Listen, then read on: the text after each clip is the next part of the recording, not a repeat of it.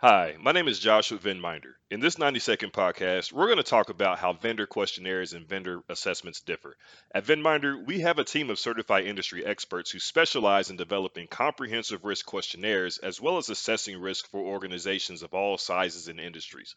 Often, questionnaire and assessment are used interchangeably. However, when it comes to third party risk management, they are not one and the same.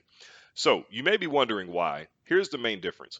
A vendor questionnaire, it's a series of questions used to help with evaluating or assessing overall risk. Questionnaires are a central part of due diligence and ongoing monitoring. Your questionnaires will inform your risk assessments. A vendor assessment is taking the information from the questionnaire, analyzing your vendor's responses, and calculating the overall risk the vendor, product, or service brings to your organization. This is because to properly assess those risks, vendors must fill out the questionnaire to answer critical questions, such as what due diligence is performed on your contractors? Is there a formal business continuity and disaster recovery plan in place? Do you have an active pandemic plan? Describe your information security program.